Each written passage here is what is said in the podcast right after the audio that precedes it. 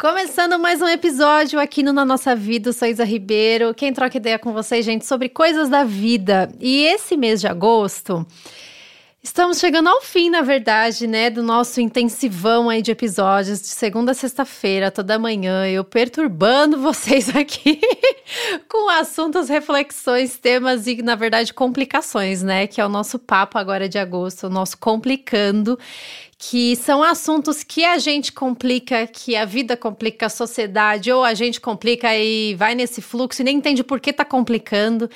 E o tema de hoje foi muito, é sempre muito pedido, e muita gente até coloca como um tabu conversar sobre isso, e eu não acredito muito nisso. Acho que a gente, na verdade, acho que a, gente precisa dialogar cada vez mais para justamente expandir a nossa mente sobre diversos assuntos, né? E entre eles, religião espiritualidade. Eu nem sabia como colocar direito no título desse podcast, ou como até explicar para as mulheres que estão aqui para conversar comigo hoje. E quando eu, mas quando eu pensei nesse tema, eu falei, cara, eu preciso fazer, conciliar essas, essas agendas que, eu, que a gente conseguiu aqui, que é da Fla Carves, a Angélica Monção e a Flá Rubim, que estão aqui comigo, desse Oi geral, gente, para o pessoal. Oi, tudo bem, gente? Acredito que se você já escutou alguns episódios passados, hoje me acompanha nas redes, eu já gravei, já fiz live com todas elas, são mulheres maravilhosas que me inspiram muito. E principalmente nesse tema, é, cada uma, algumas, bom, Flavinha já é minha amiga de infância, Angélica, enfim, também mil rolês aí de história. A gente tem muito para trocar também sobre esse assunto. Flá Rubim também é uma inspiração para mim, é, principalmente nesse assunto sobre espiritualidade. E o mais engraçado, eu não sei que religião elas têm, eu não sei o que elas seguem. eu acho isso incrível, porque não é sobre isso, né? É, contem um pouquinho de vocês, gente, só para que assim, quem às vezes caiu de paraquedas nesse episódio não conhece, não segue ainda vocês, podem se apresentar rapidamente, por favor. Oi, gente, tudo bem? Meu nome é Angélica, todo mundo já deve ter me visto por aí com a Isa, e eu acho isso muito legal. É, sou psicóloga de formação, é, tem uma coisa bem complicada, porque religião, não, a prática religiosa eu não participo mais, né? A fé eu tenho alguma, né? Mas a prática religiosa eu não, não participo mais. Então, eu acho que vai ser um tema bem vasto, é, mesmo porque eu venho de uma casa onde a religião sempre esteve muito presente. Eu sou filha de pastor, Então, já começa por aí. começa por aí alguém que tipo é filha de pastor, mas não pratica mais religião alguma e tem muitas dúvidas, mais do que eu já tive certezas antes disso, então temos muita coisa para conversar aí. Bom dia, gente. Eu sou a, a Carlos. Bom, eu sou multiartista, diretora criativa da Umbucajá Produções e candomblessista. É, a espiritualidade tem entrado muito forte nesses últimos anos para mim. E aí se pegou de surpresa. Cara, eu tô até aqui, socorro. Porque é isso, né? Vamos desenvolver um pouco mais para frente, mas entender a espiritualidade é muito sobre autoconhecimento e sobre visão de mundo, né? E eu acho que o lugar de onde a gente fala, as, as histórias onde a gente vive, e é isso. Eu estou já ansiosa para esse papo. Sou eu, então? Chegou a minha vez? Olá, Flávia. Sim, claro. Oi, gente, eu sou a Flávia Rubim. Eu sou mãe de quatro filhos. Eu sou formada como atriz e todo o meu caminho como atriz, eu acho que me levou para um, uma profunda escuta dos meus personagens e das pessoas com quem eu contracenava. Então, escutar pessoas sempre foi uma vocação, eu acho, no fundo, no fundo. E hoje em dia eu atuo como terapeuta e é muito interessante quando a gente olha para esse caminho profissional junto com o caminho da vida, é, porque eles estão muito juntinhos, né? E, e, falando de espiritualidade agora, tem a ver. É, a espiritualidade nasceu em mim como uma prática, porque com a gente vai falar também desenvolver isso mais para frente, só que uh, acho que cabe falar agora nessa apresentação. Eu conheci a espiritualidade precisando muito dela, porque eu perdi meu irmão quando eu tinha 11 anos de idade. Então, ou eu me agarrava em algo, ou eu me agarrava em algo. Não tinha muita opção para uma criança compreender a vida, né? Se ela não ampliasse essa percepção da vida. Então, eu comecei um caminho pelo espiritismo, né? Pelo, pelo espiritismo. É, e tenho todo um caminho pelo espiritismo, até que em algum momento da minha vida eu encontro a antroposofia, que não é, não fala sobre religião, mas exalta a espiritualidade, né, como como um caminho de da prática do amor no mundo, através desse desse ser completo aí que a gente é. Então, é mais ou menos isso. Hoje em dia, o meu caminho de me debruçar aí na, na biografia das pessoas e um, unir mundos, me parece unir o mundo da matéria com o mundo do espírito para a gente caminhar mais integrado. Eu ainda comentei no começo desse episódio, né, que eu não sabia, digamos, o rumo, né, é, de religião, enfim, o caminho que é, vocês tomaram, mas eu admiro muito a forma como vocês levam e enxergam a vida de vocês, sabe? A relação muito leve, no sentido de muito fluida, assim, que vocês têm mesmo com a espiritualidade, sabe? É... Eu confesso que ainda é um caminho que eu estou nesse desvendar, assim. E eu achei até interessante esse, esse assunto, porque vira e mexe me perguntam para mim, Isa, qual a sua religião? Eu falo, não tenho. Isa, você, você acredita em Deus e tal? E eu sempre falo, acreditar eu não acredito, mas às vezes eu me nego a achar que não existe, sabe? Então, ainda para mim é um caminho que eu tô desvendando é, internamente me abrindo também, porque eu, assim como a Jeta comentou, eu cresci também numa família cristã, é, que tem pastores e tal.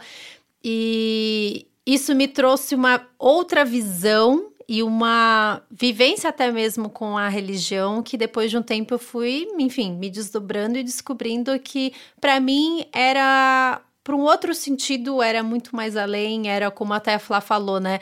Isso é, cruza muito com a nossa visão de mundo, aquilo que a gente espera e aquilo que a gente quer para é, como sociedade também. E hoje também não, não estou aí pairando, digamos assim, uhum. entre as é, entre as categorias que hoje temos assim ao nosso dispor e é engraçado porque antes eu não tinha essa opção, né?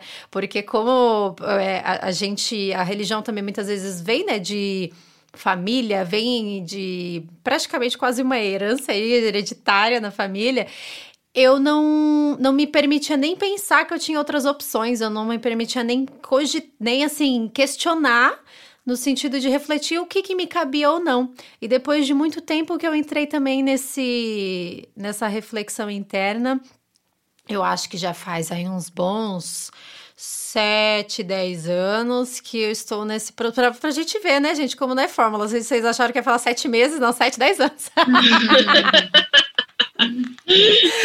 ai, ai. Mas eu venho encontrado é, esse espaço. É, espiritual em coisas muito simples que antes eu eu enxergava Deus digamos assim, vamos colocar Deus aqui, porque acho que assim as pessoas conseguem visualizar, digamos, né, mais. É, e quando, onde eu cresci, diziam que não, digamos que não cabia, não, não era possível, digamos. Tem um, até uma crônica da Marta Medeiros que ela fala: Eu vejo Deus quando eu recebo uma ligação inesperada de alguém que eu amo e eu estava precisando. Eu vejo Deus quando eu tomo um, um gole de café e, enfim, era tudo ali o conforto que eu estava buscando. Então, eu comecei a ver muito Deus em processos criativos, assim, para mim. E isso, ultimamente, tem mexido bastante, assim, comigo. Até um tópico que eu tenho falado com a minha terapeuta. Compartilhei isso só para vocês também conhecerem um pouquinho de mim, como todas já brevemente explicaram um pouquinho delas. Mas eu queria saber, gente, um pouquinho também da história de vocês, né? A Jé também já comentou, né, sobre, enfim, a família dela, mas como é esse mergulho? Como tem sido esse mergulho para vocês, né? Digamos, da gente romper essa barreira até que muitas vezes a gente coloca de religião com a espiritualidade. Tá, eu vou começar então. Mas o lance, para mim, eu acho que da questão da espiritualidade como um todo, ela parte justamente desse, desse partir ao contrário das coisas. Como a religião, a prática religiosa para mim é uma coisa muito bonita. Alguém que se dedica a uma fé, alguém que cria um ritual, alguém que é, cria os próprios rituais e, e, coloca isso tipo em função de um sagrado, que aí pode ser qualquer coisa, né? É, o sagrado, né? Mas dentro, da, dentro daquilo que eu conhecia a priori como religião, não era assim, né? Então, ou era aquilo, ou não era nada, né?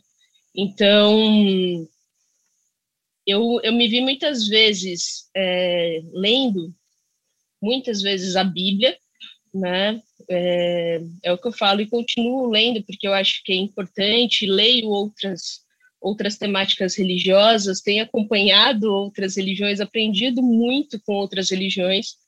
É, mas, assim, para mim, tudo é questionável. Tudo que não puder ser questionável é um problema. Né? Então, eles falavam que não podia ser questionável, mas não é bem o que eu lia na Bíblia. Né? Então, isso para mim foi o caminho inverso, né? Como a, a Flá Rubin estava falando que ela encontrou na religião um conforto espiritual quando ela perdeu alguém, quando eu perdi alguém, né, o meu caminho foi inverso, né, foi questionar a religião, foi me afastar, né, do, é, da religião como um todo, para entender quem eu era, como eu era, né, eu perdi a minha mãe com 17 anos, e e a partir dali eu tive um rompimento, de fato, com a religião como um todo, né? Não tinha iniciado ainda a faculdade de psicologia e e aí eu comecei a questionar as práticas religiosas, o que era dito, o que era dogma, né? O que de fato era o que eu sentia do que era Deus, para o que me diziam do que era Deus, né? Então assim, eu acho que a nossa capacidade de encontrar o sagrado está na dúvida, está na criatividade, né? De você perguntar, né? É, de onde vieram as coisas, para onde vão as coisas, respostas que são um pouco mais difíceis, um pouco mais complexas de você abarcar é, sem o conhecimento científico, mas às vezes até com conhecimento científico, uma coisa não anula a outra, né? Mas para as pessoas isso, isso se torna um problema, porque elas colocam isso como entrave. Né? Ou você deposita a sua crença em uma coisa, ou você deposita sua crença em outra. Né? Ou é na fé, na religião, é, nos orixás, em Deus, né? nas entidades, enfim. Né? Ou você deposita na ciência, como se isso fosse mudar né? alguma coisa, mas não muda. Né? Então, o afastamento da religião me fez ter uma amplitude maior sobre a espiritualidade como um todo, né? Hoje eu considero, me considero uma pessoa que acredita, né? Acredito ainda em Deus, na possibilidade de um Deus, mas assim, eu tenho muito mais abertura para falar sobre a fé, né? Eu tenho muito mais abertura para questionar as certezas. Então, assim, é o que eu falo. Quando as pessoas vêm até mim, eu pergunto tanto que às vezes elas saem com dúvidas, né? Então, ou quando elas têm tantas dúvidas, eu questiono tanto que ela pode sair com alguma certeza, né? Alguma direção, algum caminho, algum caminho de fé, inclusive, né? E eu acho isso maneiro, né? Essa é a minha parte com a espiritualidade que eu acho que que condiz com essa amplitude é, que a Isa estava falando, sobre encontrar é, Deus nas coisas que a gente faz, né? Então, assim, porque se Deus fosse uma ideia, né, é, a gente criou porque a gente questionou, né? Então, se você me tira essa possibilidade do questionamento, você está anulando qualquer possibilidade de eu crer em alguma coisa. Né? Então, esse que é o porém, né? Então, é basicamente isso, assim. Eu acho que para mim o sagrado ele mora nas dúvidas e não nas certezas, né? Enfim. Eu vou aproveitar esse gancho que a Angélica falou, que é muito interessante esse lugar, né, que ela traz dessa dualidade, né? E essa dualidade foi instaurada na humanidade justamente lá na época do é, como é que é o nome? Do acordo lá em Constantinopla, né? Que assim, ou é uma coisa ou é outra. É, ou é matéria ou é espírito. Então, é o mundo do que eu vejo e o mundo do que eu não vejo. E o mundo do que eu não vejo não existe, porque eu, eu não vejo. Então, a dualidade foi instaurada. E a gente tem muitos setores da nossa vida que a gente caminha exatamente nessa dualidade, né? E é muito esquisito, porque aí eu vou, vou chegar a, até onde a gente compreende é, no corpo, literalmente, por que, que é esquisito? Porque, na verdade, tudo que é vivo é trino, não tem, não existe a dualidade. A dualidade foi instaurada. Né? Então, as grandes brigas, as grandes guerras, tudo que existe nesse sentido é porque é ou uma coisa ou é outra. Né? Tudo que a gente vive, por exemplo, na política, né? a gente não vai nem um pouco entrar nesse assunto, mas é, ah, então se eu não sou isso, então eu sou outra coisa? sabe? Se eu não sou esse, então quer dizer que eu sou esse. É muito assim que a gente vive. E isso gera uma tensão, percebe? Muito grande. Ao ponto que se a gente tem algo que é trino, tem sempre alguma coisa que equilibra esses dois outros pontos no meio, né? E entre a matéria, que é o que a gente vê, né? Esse mundo estritamente materialista aqui que a gente enxerga com os nossos olhos abertos, e o espírito, que é esse esse lugar que a Angélica fala, né? é, do, da, da, crença de cada um, do sagrado para cada um, e de que, que cada um se agarra, que é algo invisível, né? A gente tem a alma. Então, entre a matéria e o espírito, tem a alma. E o que, que é a alma? A alma é essa interface entre a matéria e o espírito. É como eu me sinto frente às coisas. É como é, segundo a antroposofia, né, no nosso corpo anímico, tem o pensar, o sentir e o agir. Então, a maneira como a gente pensa o mundo, a maneira como a gente sente o mundo e a maneira como a gente age no mundo revela e tece a nossa alma. Então, é, o que a gente, como a gente faz essa interface entre o que a gente consegue ver e a nossa percepção da essência daquilo que a gente está vendo é individual, é muito individual. Porque passa pela alma, passa pelas nossas sensações.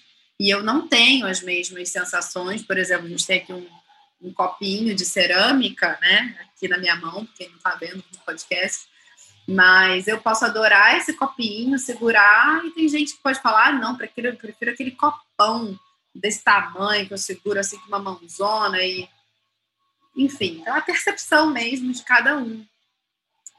E aí, é, a antroposofia traz uma, uma visão é, do cristianismo, né, como, como um grande arquétipo de mudança da, da humanidade e como a gente faz na nossa biografia individual essa trajetória dessa, dessa biografia da humanidade, digamos assim.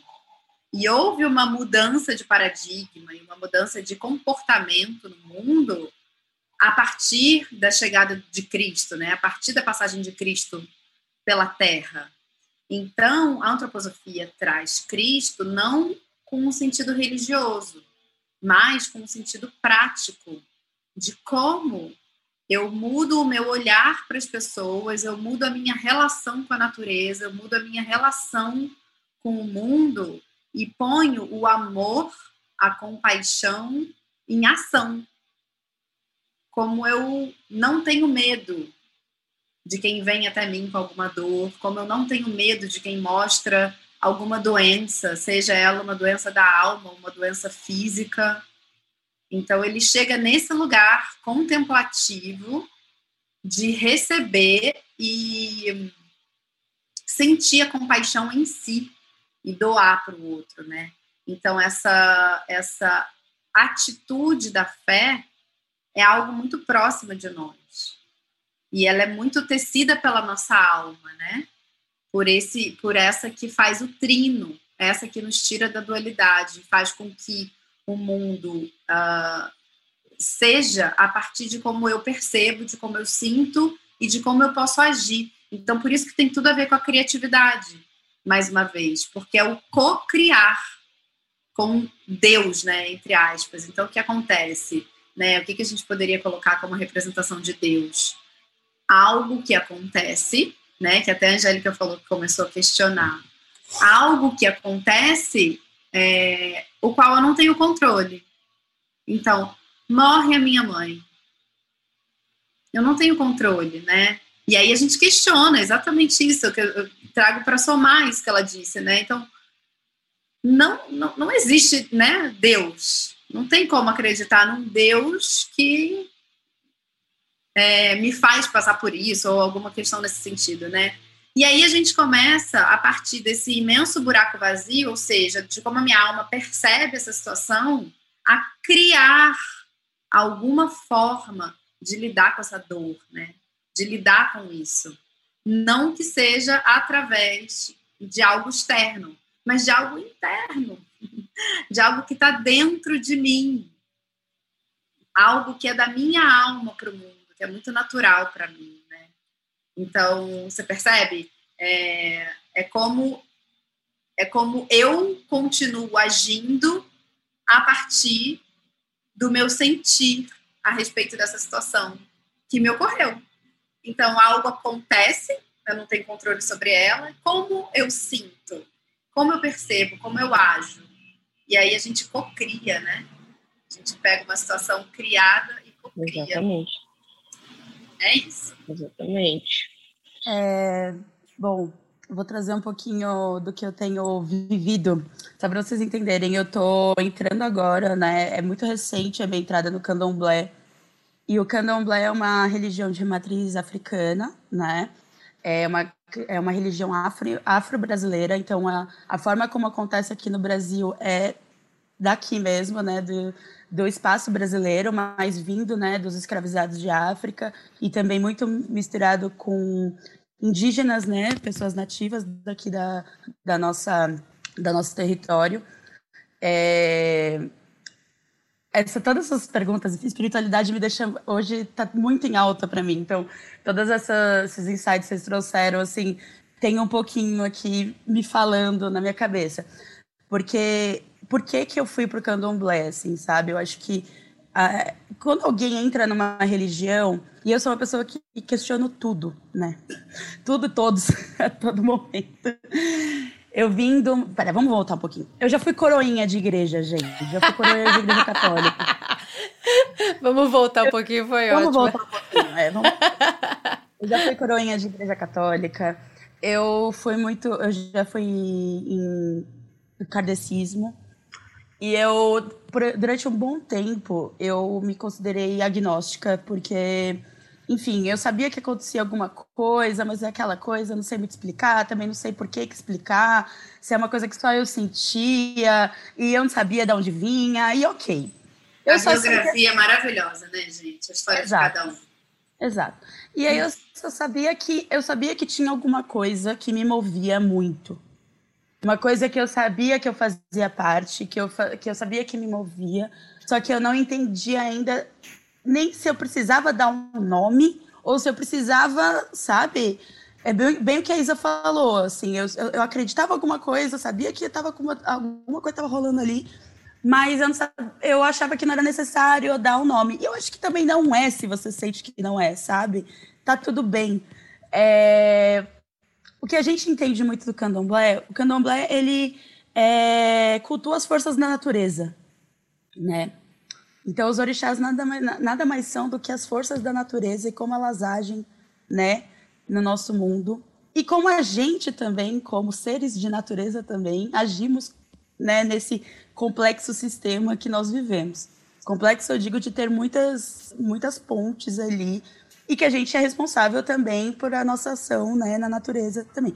Natureza, eu falo, meio ambiente, meio, meio todos os meios onde a gente vive, sabe? Acho que tudo é natureza, tudo é natural quando é criado, né? E é feito. E o candomblé, ele fez muito sentido para mim a partir do momento que, primeiro, eu entendi que eu fazia a minha, a, o meu caminho lá. Não tinha um livro que me falava o que eu precisava fazer. Não tinha um, alguém me falando um, oh, o que você faz errado ou o que você não faz errado, sabe? É, eu, eu consegui reconsiderar muito e também desco desconstruir na minha cabeça essa dualidade de bem e mal porque eu acho que tudo acontece ao mesmo tempo e as forças elas vão se elas vão se equilibrando bem como a Flá disse, sabe? Eu acho que as coisas é, é, o que é, o que é complicado para mim com o cristianismo é que existe essa dualidade de bem e mal na Bíblia, diabo, Deus e coisas do tipo, e que coloca as pessoas muito na rédea das situações onde você vai ser onde você vai ser, como fala, é, é criminalizado por ter feito punido, alguma né? coisa, né? punido, é essa a palavra. Punido por ter feito alguma coisa, punido por você, sei lá, ser mulher e querer viver sua vida de uma forma livre, ou de você ser, sabe, é, um homem que se relaciona com outro homem, ou de você ser XPTO. Então, isso para mim nunca fez sentido. E eu acho que nós somos seres muito mais complexos e muito mais completos também de muitas pluralidades e diversidades para a gente se encaixar nessa dualidade do que pode e o que não pode. Então, o candomblé fez muito sentido para mim neste momento, quando eu comecei a pesquisar e conversar muito com pessoas de candomblé. É, porque daí eu falei, mas gente, não tem lugar para que eu possa ler isso aqui não? Porque é muita coisa assim para eu entender. aí todo mundo fala, aí todo mundo falava assim para mim, falar, ah, para você para você viver candomblé, você tem que viver candomblé. Tipo, não adianta, você não vai ter. É, é, desconstrói tudo que você tem de religião na sua cabeça. Porque você vai ter um outro tipo de abordagem da sua espiritualidade. E é exatamente isso, sabe? É, candomblé ele é, fala sobre natureza, né? É onde a gente materializa nos orixás, cultua e principalmente há uma grande movimentação coletiva ao mesmo tempo que os caminhos são individuais, existe para que cada caminho seja individual e seja trilhado de uma forma boa para a pessoa, existe todo um coletivo atrás que ajuda, né, e tá ali como família colocando todo mundo nesse melhor caminho de cada um. Então é uma coisa muito louca, porque cada um tá vivendo o seu, né? E ao mesmo tempo nós somos uma grande família, por isso que se chama é, as casas de santo, né? Aqui no Brasil, ou Ilê, né? Que vocês devem ter ouvido falar, o terreiro. São essas três palavras que eu acho que a, o pessoal já deve ter ouvido falar. E Deus, vocês trouxeram muitas coisas que eu acredito muito, porque Deus, para mim, antes, desde muito antes, ele morava muito nos pequenos detalhes onde eu não via. Exatamente, acho que alguém falou essa palavra aqui. Onde eu, eu não sabia explicar, acho que a Flá falou. E quando eu entrei no candomblé, eu entendi que é sobre isso também, sabe? Existe uma figura no candomblé que é representada por Deus, mas os itãs, né, que a gente tem muitas, muitas histórias dos orixás, etc., é, explicam exatamente que, na verdade, todas essas forças elas se combinam para que a gente tenha, se, sejamos seres completos e hábeis para ter responsabilidade por nós mesmos, sabe? Então, inclusive, o primeiro orixá que a gente cultua é o Ori, que é a nossa cabeça, é a nossa própria cabeça. Porque se, sem a gente cultuar a nossa própria cabeça, a gente não consegue olhar para o próximo, a gente não consegue olhar para o todo. Então, é um pouquinho dessa da visão do candomblé que eu que eu posso trazer para vocês sobre e, do jeito que eu tenho visto muito, né? É, acho que cada vez mais a gente tem se, principalmente nesse momento de pandemia, que a gente tem enfim, ficado muito recluso, muito sozinhos, muito, enfim, introspectivos. É muito bom pensar, no meu caso, que existe toda uma força ali da minha casa de santo, de uma da minha família, que tá ali todo mundo por todo mundo, sabe? E que é uma segunda casa, é uma segunda família. E esse senso de coletividade, a Jé depois pode explicar melhor até, é muito importante também, assim, para muitas pessoas, porque esse pertencimento para algo, para pessoas que acreditam em algo em comum e que querem um bem em comum, fala muito sobre espiritualidade, né, Jé? É, não sei, Pode trazer um pouco disso, que a gente já conversou sobre isso.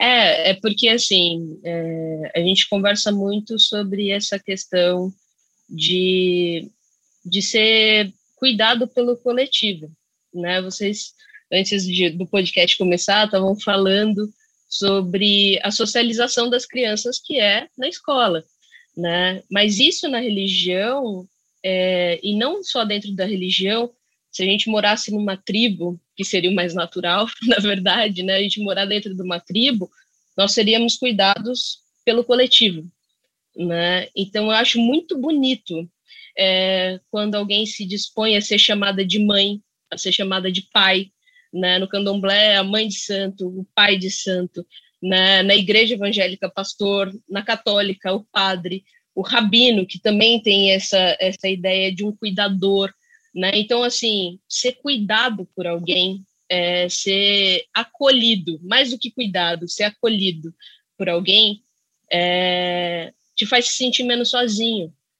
Né? Você na igreja ou em outros lugares você chama a pessoa de irmão, de primo, né? Então assim você cria uma família, né? Dentro desse coletivo e o que faz ressaltar suas humanidades, né? Dentro do. Eu, eu falo assim, que é muito engraçado. Tenho uma paciente que ela é bastante, bastante cristã.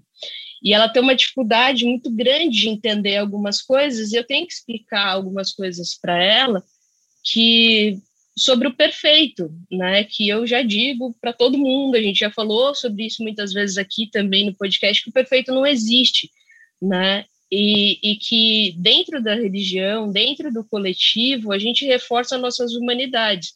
Né? É, a Bíblia tem uma passagem que fala que a gente tem que buscar a bondade, a perseverança, pedir, porque a gente não tem isso.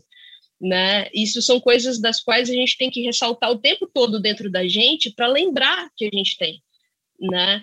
E o coletivo, ele consegue abarcar isso quando você consegue fazer algo pelo outro né? Quando você consegue se doar pelo outro, né? O candomblé ele traz muito isso de você servir as pessoas, de alguém de alguém ir lá e servir um banquete para você, né? De você festejar com as pessoas depois é, de, de ser cuidado por alguém, você você divide um banquete, você comemora, né? Então assim é lindo, né? É, é, o que eu falo, a fé é linda. O que atrapalha, tipo, dentro, dentro das religiões são dogmas, isso, né? Que eu acho que isso fere uhum. a nossa existência, fere a nossa humanidade, fere principalmente o que vem antes de tudo, antes de doutrinação, antes de determinação, porque tem teólogo que, que discute sobre isso.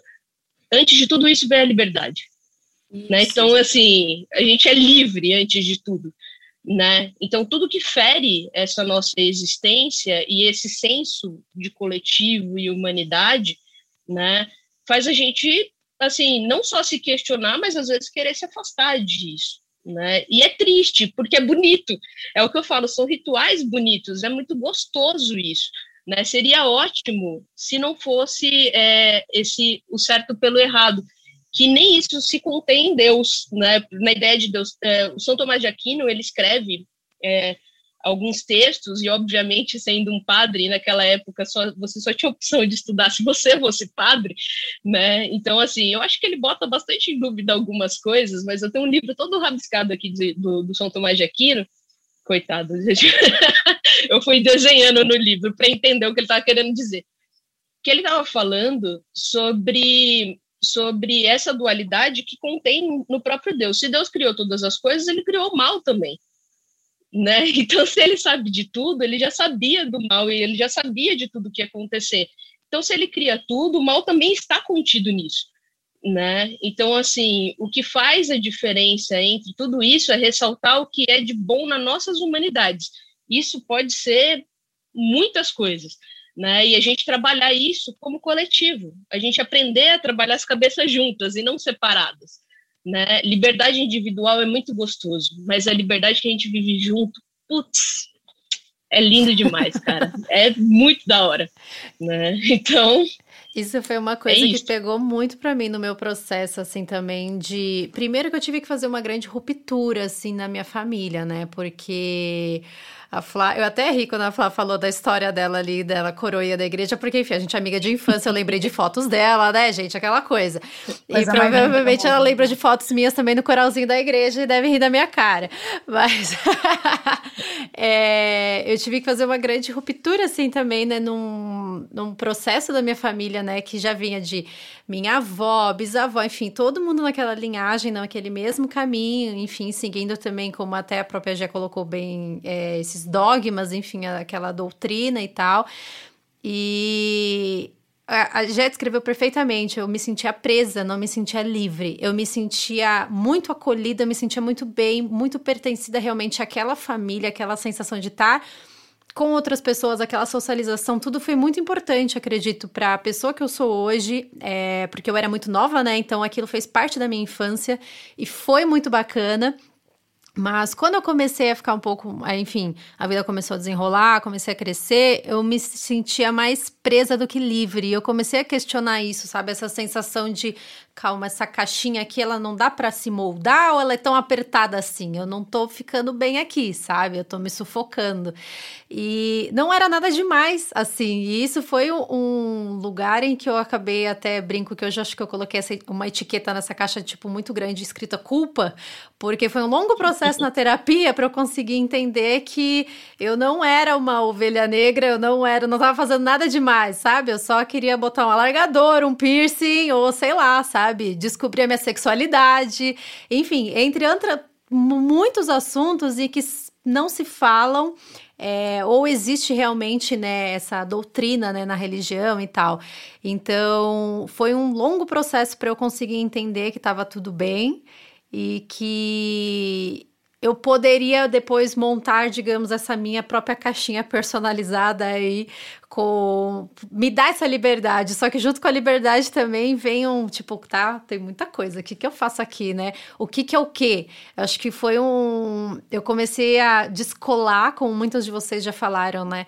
O que que é a religião, o que que é a fé, o que que são é, tudo que eu vivi, porque eu honro tudo aquilo também que eu vivi do meu passado, sabe? Eu não preciso tratar isso com raiva ou com dor, sabe? O que que eu preciso acolher.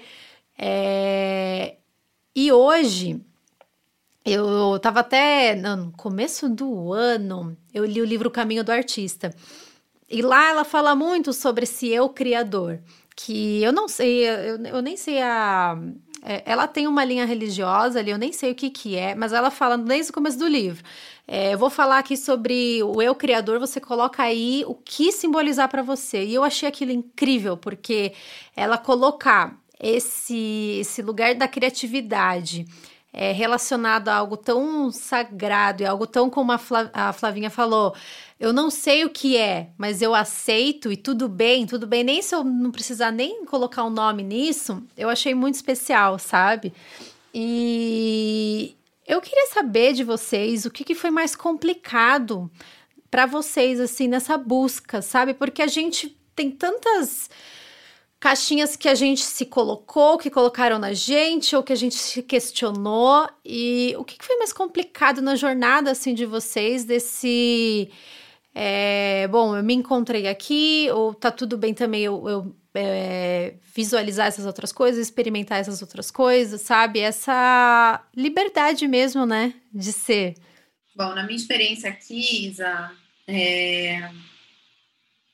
eu sempre falo sobre essa experiência que é interessante mesmo ao longo do meu caminho biográfico. Eu sempre ancoro assim, as minhas vivências hoje em dia na minha biografia, porque é muito claro. É essa essa visão da individualidade mesmo, né? Dessas missões individuais e do que cada um traz para o mundo e a maneira com que cada um traz o que para o mundo, né? Então todos os caminhos são individuais, não existe um ser humano igual ao outro. E eu acho isso tão maravilhoso, assim, esse, esse tempero é, individual, né, de cada um. Então, eu amo me debruçar sobre a minha biografia, e não à toa que isso, né, acabou se tornando meu trabalho hoje em dia. E, é, bom, então, olhando, assim, na minha biografia, eu tive uma iniciação espiritual aos 11 anos, né, com essa, com a morte do meu irmão, comecei a frequentar umas casas espíritas, com a minha mãe, mesa branca, aquela coisa. E na segunda vez que eu fui, a gente recebeu uma psicografia. A minha mãe, ela pegou assim um lápis na frente dela, um papel, e a minha mãe não trabalhava mediunicamente naquela época. E começou, pôs a mão assim, começou a escrever uma psicografia. E eu tinha 11 anos. 12 anos, aliás, meu irmão, meu irmão morreu com 11, isso foi no ano seguinte. E eu olhando a minha mãe fazer aquilo, e no fim, todo mundo que, para resumir, todo mundo que tinha alguma psicografia, lia depois. E quando ela leu, ela, a gente tem essa psicografia até hoje, está lá na casa dela. Outro dia eu achei. É, era uma psicografia do meu bisavô, para mim, e ele começava assim: Fico muito feliz de ter hoje, na presença de todos, a minha neta duas vezes, que é minha bisneta, né? E ele dizia que eu tinha um compromisso com a minha mediunidade e que eu não podia negligenciar esse compromisso. A partir dali, eu nunca questionei isso. Eu, por quê? Né? Eu nunca questionei, porque a minha alma recebeu isso como verdade. É, fez sentido para mim ele foi um grande mensageiro da minha missão, como o Steiner coloca, né? E eu vou chegar aqui na ciência espiritual hoje em dia, né? Então, o meu caminho, a minha iniciação espiritual começou por esse lugar, por esse lugar do espiritismo e de como eu recebi aquilo. Eu falava, como é que pode? A minha mãe escreveu aqui com a letra dele, com a assinatura dele, desse jeito eu vi na minha frente, não foi ninguém que me contou. Acredito nisso, né? Veio muito forte. E aí, é, eu comecei um caminho de desenvolvimento espiritual e tudo que eu sentia, eu trabalho como médium, sempre trabalhei como médium, em casas espíritas, terreiros de umbanda, enfim. E sempre que, que eu, e eu incorporava, incorporava, é, enfim, é, toda a gama de trabalhadores espirituais que trabalham comigo e mesa de cura, cirurgias espirituais, enfim, muitos rolês. E era muito difícil para mim. Um, às vezes eu passava por momentos difíceis na minha vida e era como se nesses momentos difíceis, em que eu mais precisava daquilo que eu fazia, curando, entre aspas, as pessoas dentro de quatro paredes, que era aquela egrégora espiritual de uma casa espírita, eu não conseguia fazer por mim mesma. Então isso era muito contraditório para mim. Eu falava, uai, gente, mas eu curo a pessoa. E eu, e eu ficava na frente de uma pessoa numa, na maca de cura da casa espírita, e eu via, eu fechava os olhos e eu via. E aí eu perguntava, quando você era criança, tinha uma pessoa que fazia isso, isso, isso? Aham. Uhum. E você teve uma doença assim, assensada. Quem me falava aquilo, eu não sabia, era uma escuta, né? Um canal aberto para essa escuta que eu recebi e para essa cura espiritual que eu fazia. Só que eu só conseguia ter isso na casa espírita, dentro daquela egrégora. Então, isso era, né, respondendo a sua pergunta, era um desafio para mim. Era tipo, uai, gente, mas e aí? Agora eu que estou aqui nesse impasse, nessa bifurcação do meu caminho, sem saber se eu vou para lá ou para cá, como como ser é, essa voz que eu sou para as pessoas, para mim mesma, para o meu caminho, né?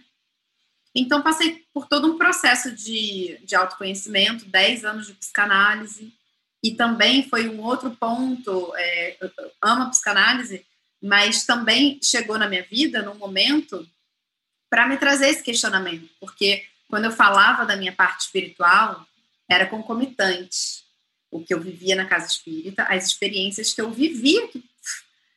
Se me pedissem para provar, eu ia falar: olha, sei provar nada, não, estou vivendo tudo isso aqui. Era vivência pura. Vivência pura. E aí eu ia falar da minha vivência, eu falava, tive uma vivência extraordinária que eu, eu preciso falar sobre isso, porque mexia comigo. Ela falava, Flávia, essa parte eu vou deixar para fora da porta. Eu falava, mas como vou deixar para fora da porta? Algo que é tão essencialmente meu, eu preciso falar sobre isso, eu preciso, é, como é que fala a palavra? Esmiuçar isso, eu preciso debulhar, eu preciso pegar essas pedrinhas assim, ó, e ver tudo isso aqui, né? Enfim, então passei por esse conflito aí também, até que eu descobri a antroposofia. E aí, e a antroposofia é a ciência espiritual, né? E se a gente é, pegar é, o nome, né, antroposofia, é essa sabedoria do homem, né? Essa ciência do homem, é quem é o homem, né? Quem é essa humanidade, né, a qual eu pertenço? É esse que carrega uh, essa responsabilidade, esse pensar e todas essas vivências também, né? Então, quando eu escutei a palavra, a expressão ciência espiritual, falei: que, que é isso, gente? Como é que pode? Não é ou ciência ou espiritualidade? Que era isso que eu vivia. Ou era só a espiritualidade pura na casa espírita, ou era só a ciência pura aqui fora. É, voltou para essa dualidade, né? Então, é sério mesmo que existe algo que integra as duas coisas, né? E aí que eu passei a entender, Flávio, você falou é, que você negava muito né, o cristianismo por causa dessa coisa da punição e tal. E aí que eu passei a olhar, porque a antroposofia olha para esse caminho de Cristo como um homem, um homem que encarnou na Terra e que conseguiu, com essa passagem, trazer a sabedoria é, para as mãos, em nome do amor. Tem até um livrinho que está aqui, ó, muito bom. O cristianismo Total. como fato místico. Depois, entrei, depois que eu entrei no Candomblé, que eu fui entender toda a questão de mediunidade, também, tipo, de é, lado espiritual, eu comecei a ver Cristo também dessa forma, que ele era um homem e que ele veio com várias questões, enfim, é muito louco como a gente depois ressignifica, né? Muito pensando também nesse lado do espiritismo, né? Do espiritual, não o espiritismo a religião, mas o, a, o lado espiritual da coisa. Depois eu vou trazer também a minha vivência e eu estou muito chocada porque nós duas somos no mesmo dia, inclusive. Eu é verdade. Ah, é? De 82 também?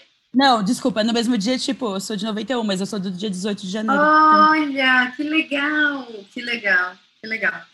Então, assim, é, sei lá, então, assim, respondendo a sua pergunta, Isa, eu passei por essa dificuldade, né, de como unir as duas coisas. É, usar essa cura, assim, que eu praticava para mim mesma. Então, eu me via em buracos emocionais e estruturais da vida e, ao mesmo tempo, curando pessoas em seus buracos emocionais. Eu falava, uai, gente, tipo, e aí a ciência espiritual me trouxe para esse exercício da cura pessoal, digamos assim, que é esse pensar, a antroposofia diz, né, que é muito lindo, é espiritualizar o pensar, espiritualizar o sentir e espiritualizar o agir. Num sentido de pensar sobre o que se pensa. Que pensamento é esse que está vindo aqui? De onde ele vem? Para onde ele está me levando? questionar a si próprio no seu caminho individual e não questionar os outros ou o que vem também. Mas antes disso, me questionar, questionar as relações, uh, as, as reações e percepções da minha alma frente ao que acontece. Então, que sentimento é esse aqui que eu estou tendo?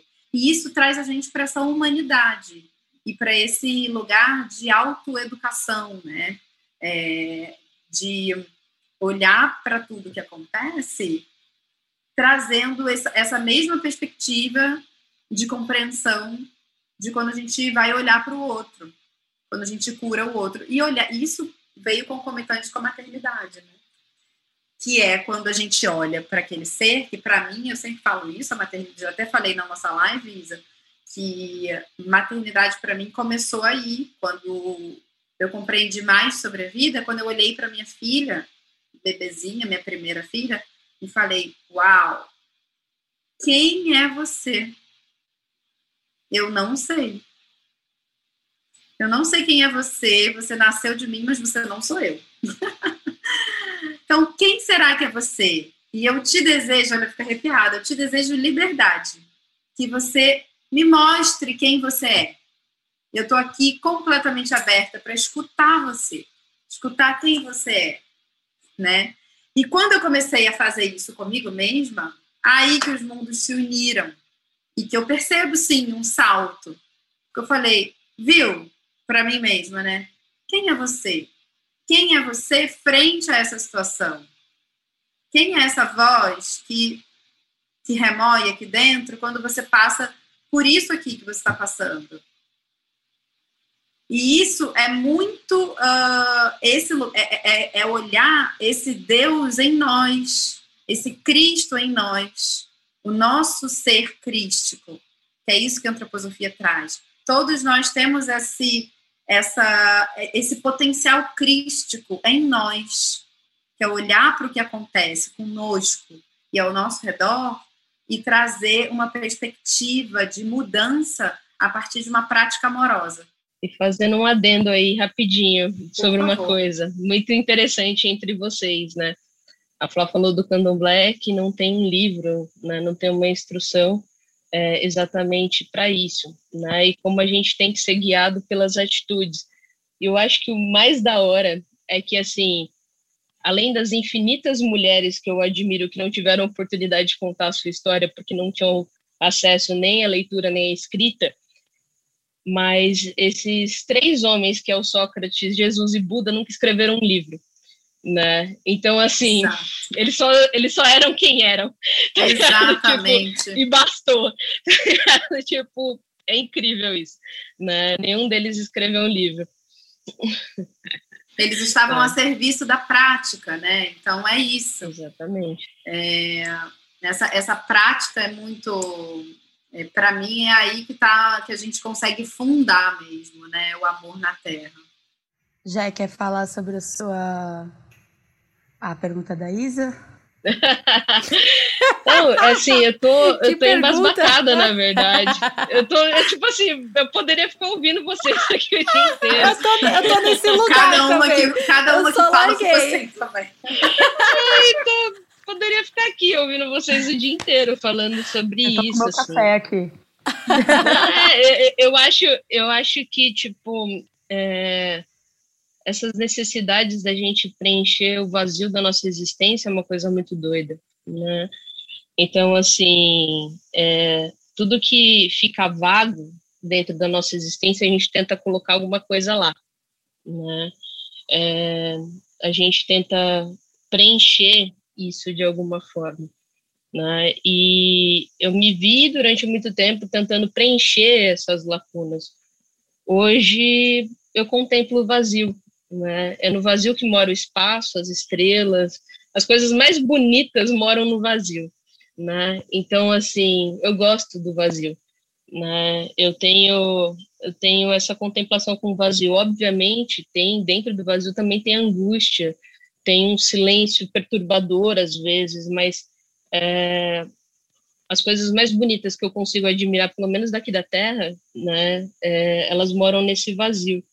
Então, assim, acho que, que a experiência de ficar tentando colocar é, coisas nesse vazio, eles trouxeram muitas feridas, né, é, desses lugares, assim, né, porque eram muito mais imposições, porque me podavam, né? E, e a religião, por muito tempo como prática, ela doía mais do que ela ela era um bálsamo, sabe? Eu tenho essa visão hoje sobre as religiões, mas porque eu acho que a minha prática deve ter mudado muito mediante a isso.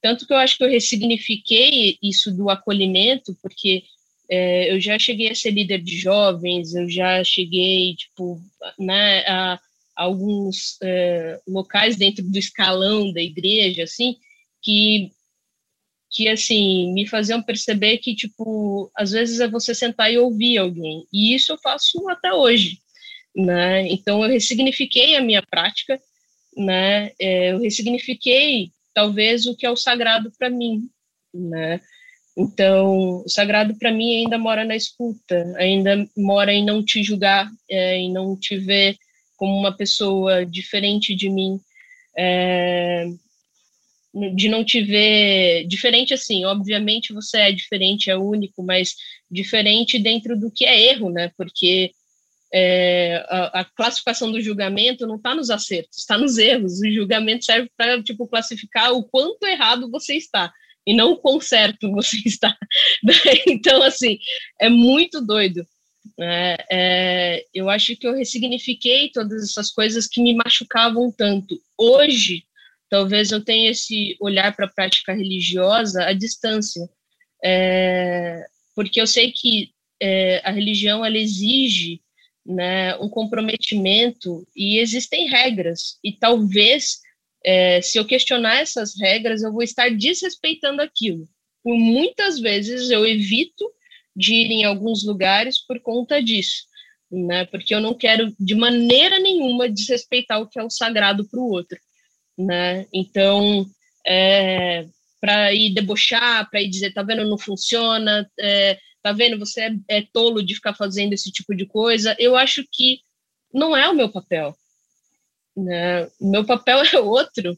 O meu papel é olhar para tudo isso e falar, cara, tipo, a pessoa me conta tão encantada sobre as experiências que ela teve, e eu tive experi experiências religiosas também, religiosas não, de fé, né? Tipo, porque isso foi, inclusive, depois que eu saí de lá, que foram coisas assim incríveis, assim, que aconteceram, experiências que eu falo, como que é? Eu acho que eu nunca contei isso em lugar nenhum, né?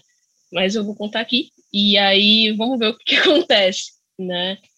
Havia uma noite que, é, isso há uns três anos atrás, havia uma noite que eu estava muito angustiada com as questões é, da minha vida, da minha profissão, do que, que eu estava fazendo com a minha família, sobre as minhas questões de sexualidade. É, eu estava muito angustiada com tudo que, que ainda permeava, porque meu pai, ele é um homem de de pouco conhecimento cultural, assim, né? Ele é um homem muito dedicado à fé. Meu pai faz coisas lindas. Outro dia ele me mandou um vídeo, né? Porque ele vai até o Nordeste para trabalhar no sertão nordestino com as pessoas. E ele conseguiu para uma família, tipo, o encanamento da água, porque não tinha, tinha pia, mas não saía água de dentro da pia. E aí um, o moço mandou um, um, vídeo tomando banho de roupa, falando, tá vendo, pastor? A água caindo, né? Ele tomando banho no meio de um sertão que não tinha nada, e eu chorava vendo aquilo. Isso para mim, assim, é, é impagável, sabe? Tipo, me faz acreditar cada vez mais em uma coisa que é muito possível dentro do que é o nosso humano, assim, sabe? E aí eu, eu dentro dessa noite eu conversei, eu comecei a falar com Deus assim na minha cabeça, na cabeça, eu não abri a boca, não falei nada com ninguém. Eu, eu chorava no travesseiro, né, tipo, para baixinho para ninguém perceber, né? E aí eu saí de carro naquele dia e e aí a gente estava na praia, eu estava vendendo água com umas amigas para arrecadar uma grana. E aí a gente estava lá na praia vendendo água, vê só. Daqui um pouco passou um carro com, com, quatro homens dentro do carro, mas sabe esses homens, esses homens que a gente caracteristicamente vê que é da igreja e tal, que é uma galera da assembleia, usando tipo roupas super fechadas, assim, um calor estrumbado, né, com os vidros abertos, porque não tinha ar condicionado dentro do carro ele passou e ficou olhando para mim, que eu até fechei o porta-malas do carro, assim, eu falei, fiscalização, vamos pegar a gente vendendo água aqui. E aí, de repente, porque eu, o que eu conversei naquela noite foi, eu falei assim, será que eu tô tão errada na minha vida assim? Né? Será que tudo que eu acreditei até aqui é, sobre mim, desafiar, passar por tantas dificuldades para ser quem eu sou, Tipo, valeu a pena? Será que é isso mesmo? Eu tô certa? Eu, é, eu tô me sentindo só, eu tô me sentindo o último dos últimos seres humanos da Terra, assim, sabe? Tipo, largada, enfim. E comecei a pensar sobre isso. E aí, esse homem foi até Ubatuba, né? Eu estava em Caraguá, ele foi até a portal de Ubatuba, voltou com o carro, passou de novo, e aí ele, ele falou assim: Ei, você, apontando para mim, vem cá, Aí eu falei assim, oi, né? Tipo, assustado, muito assustado, tava muito assustado, cheio de mulher, né, no, no, no negócio, e, tipo, eu tava muito assustado. Ele falou assim: Deus manda falar uma coisa para você. Ele falou para você que ele te ama muito e que ele ouviu o que você falou ontem. Uau, né? E que, e que você vai conseguir as coisas que você quer, porque ele conhece o seu coração, né? Uhum. E aí, menina, todo eu olhei para trás, as meninas tudo chorando, porque tipo, elas sem entender bulhufas assim, do negócio. E foi uma comoção coletiva, saca? Isso porque eu tava quieta, né? Assim, e eu acho que assim as, as melhores experiências que eu tive foram fora da igreja, porque foi sem esse julgamento, sem medir, sem olhar as pessoas como se elas fossem erradas demais para estar naquele lugar, sabe, ou boas demais para estarem naquele lugar. Eu não precisava disso. Então, as melhores experiências que eu tive foram fora dali né? É, foi ouvindo as histórias, foi vendo um, um, banho de, de água no meio do sertão, sabe? Foi é isso assim, foram as melhores experiências que eu já tive com a fé, né? Então assim, eu não desvalorizo a fé das pessoas, né? Eu não quero mexer, eu não quero é, eu não quero desestruturar o que é sagrado para alguém porque pode fazer muito bem para ela e a gente não sabe né? Porque talvez a gente não consiga entender porque não foi com a gente, é uma experiência única para cada um, né? Então isso que é muito legal, assim, né? Muito, muito, muito maneiro mesmo, né? Então, essa é a história. e eu estava aqui viajando na de vocês, esqueci até, até do que eu ia falar, né? Mas é isso. Bom, essa história de espiritualidade é um negócio que mexe com a gente, né? Porque você vê que independente da religião que a pessoa tá, existe um negócio que conecta a parada toda, assim, sabe? Eu acho que cuidar do espiritual, que é o tema que a gente está falando aqui, é essa coisa que conecta a gente, independente da religião. Então isso é muito bonito, eu acho que é uma coisa que emociona. E, bom, a Isa, voltando na pergunta da Isa, né? É, a busca, como foi? É, já que estamos abrindo coisas aqui, eu vou abrir também. Eu estou em desenvolvimento, né? Eu estou em desenvolvimento da, na, na, na minha religião, é, mas eu vou voltar um pouco antes. Eu sempre fui uma pessoa muito intuitiva. Sempre.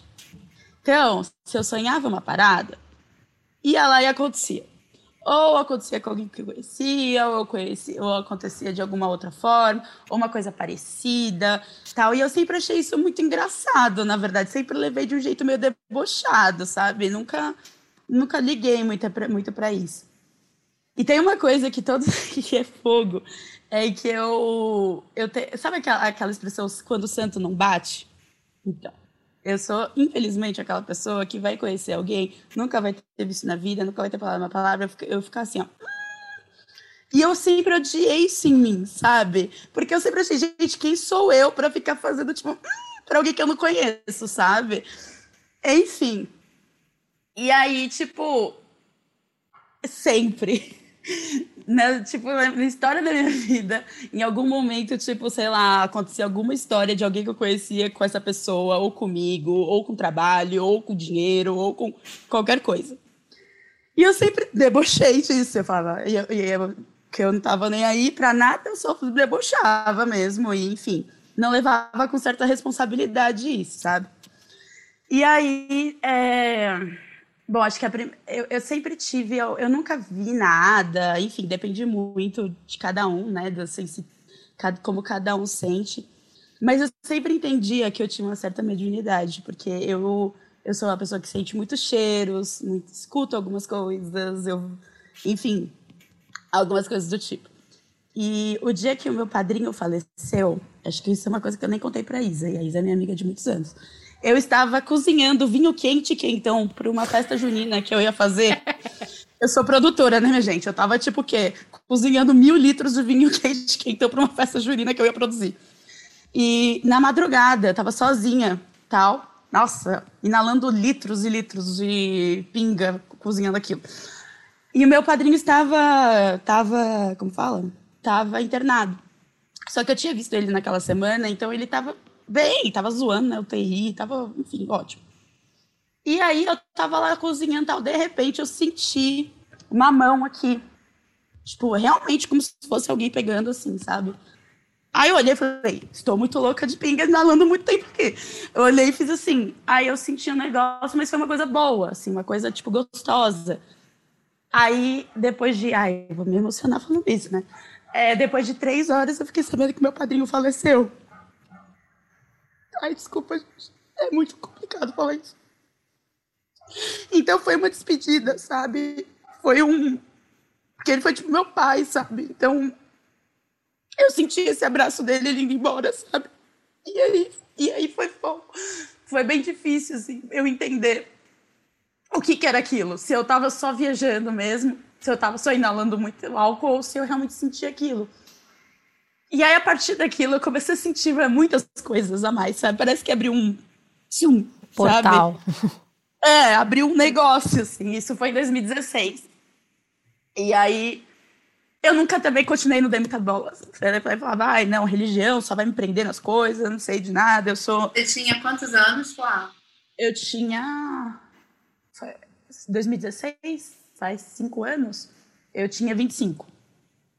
25 anos. E aí, isso eu já tinha frequentado é, casas é, espiritismo, já, já frequentei, já sabia de tudo isso. Inclusive, quando eu ia, né, muito em, é, na, nas casas de, espiri, de espiritismo, kardecista, eu sentia muita coisa, mas eu não conseguia muito centralizar, sabe? Eu não conseguia entender tudo que estava acontecendo e eu sempre saía muito conturbada. Sim, é, porque eu realmente não conseguia achar o que estava acontecendo. Eu acreditava que aquilo estava me fazendo bem e tudo mais, mas eu não, não entendi o que estava acontecendo comigo. E até, me, até é, a fala da Flá Rubin me deu um, um, Até explicou um pouco do que eu sentia um pouco na época, porque eu não sabia dessa minha mediunidade. Então era um pouco, um pouco complicado demais para mim entender naquele momento o que estava acontecendo. Escutava muita coisa, sentia muita coisa, saia com dor de cabeça, com a cabeça estourando, é, enjoo, etc., mas não sabia o que, que era.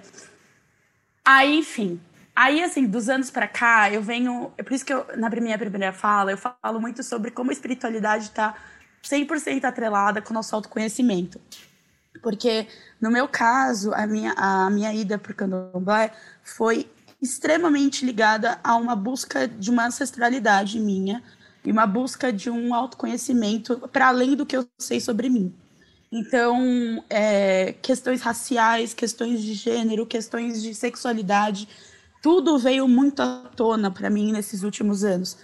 E aí um dia me chamaram, né, para ir numa das umas festas de orixá, e eu senti assim tudo ao mesmo tempo, tudo ao mesmo tempo, de uma forma muito boa. E a forma como trataram aquilo comigo naquele dia começou a me fazer sentido, do tipo, você tá louca, sabe? Você tá tudo bem, acontece. Você tá tá acontecendo algumas coisas aí, sabe? E aí, a partir daí, assim, como eu vi que aquelas pessoas foram me. Como aquela família me acolheu e foi me trazendo essa experiência e foi me trazendo conhecimento, foi me trazendo, enfim, é, as histórias e da onde. e me dando certas explicações, fez sentido. e aí, eu, assim, eu também, eu também manifesto, né, enfim, certas é, entidades, etc. Mas eu nem posso falar muito sobre, porque eu mesma não sei muito bem ainda. Eu estou em desenvolvimento na minha casa de santo, por causa da pandemia, a gente acabou não, não fazendo muitos encontros, né? Mas estou nesse momento também. E eu acho que, independente da religião que você está pertencendo, independente de onde você busca a sua espiritualidade, a partir do momento que você tem um acolhimento não só físico, mas espiritual daquilo, que se, é, se você sente um conforto, se você sente aquele aconchego, é porque te faz sentido, sabe? É porque você tá, você tá sendo amparado espiritualmente naquele local, independente do que for, sabe? E para mim sempre foi muito louco, principalmente no começo, quando eu comecei a frequentar o candomblé, é, era muita coisa. E eu falava, gente, eu não consigo olha, entender tudo que tá acontecendo, o que que tá acontecendo. E aí todo mundo falando, só vive. E aí, eu fiquei, tipo, para uma capricorniana como eu, minha querida, com ascendente de Capricórnio, que quer racionalizar tudo. Eu falei, como assim eu só vou viver, minha filha? Tem que saber o que tá acontecendo aqui.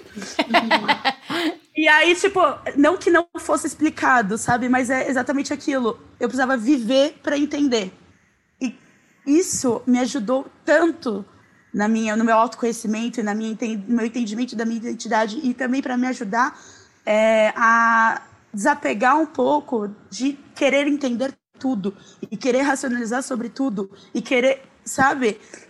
A gente só tem que viver muitas vezes, sabe? E realmente as experiências como a da Flá, como a da Angélica, tem coisas que a gente não precisa explicar para ninguém, porque isso pertence a nós, sabe? A nós é o nosso caminho espiritual, a nossa ancestralidade, a nossa. Enfim, como vocês quiserem falar. Então, é, resumindo, acho que tudo isso. É, quando você está num local onde você. Geralmente a gente não está buscando muito, sabe? Eu sinto isso também. Geralmente, pelo menos pela, pela minha experiência, você encontra coisas que te fazem sentido muito mais quando você tá vivendo aquilo do que quando você tá buscando uma resposta para alguma coisa, saca? Tipo, você tá ali só vivendo e aquilo te faz sentido naquele momento. E não que você não possa questionar em outro momento, não que você não possa, sabe? Eu acho que, inclusive, estar em locais que te proporcionam esse questionamento vai te fazer tá mil vezes melhor, tipo, na sua vida espiritual e na sua vida terrena, saca? É, é um pouco disso, gente. Desculpa, desculpa pelo chororô, gente. Como sempre. Não tem nenhum podcast com a Isadora que eu não chore. Ou uma live. Eu causo isso nas pessoas. É minha linguagem de amor, fazer as pessoas chorarem. Gente. Ai, ai, eu quero agradecer a presença de vocês aqui.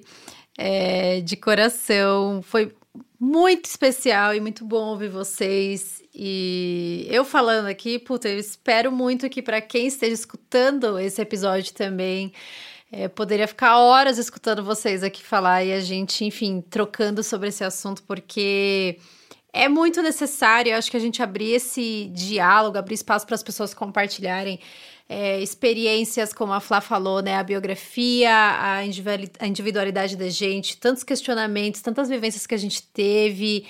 E só, enfim, só vai aumentar, né, gente? A gente tá aqui na vida para isso, para continuar sentindo, continuar se expondo em situações e experiências e que a gente, assim, é, continue, né, se dispondo a sentir, a vivenciar tudo isso, né? Porque como a Flá falou, não é nem questão das vezes a gente estar tá buscando ou procurando, né? É da gente realmente estar tá se dispor à vida, a se entregar realmente ao nosso caminho, ao momento que a gente tá.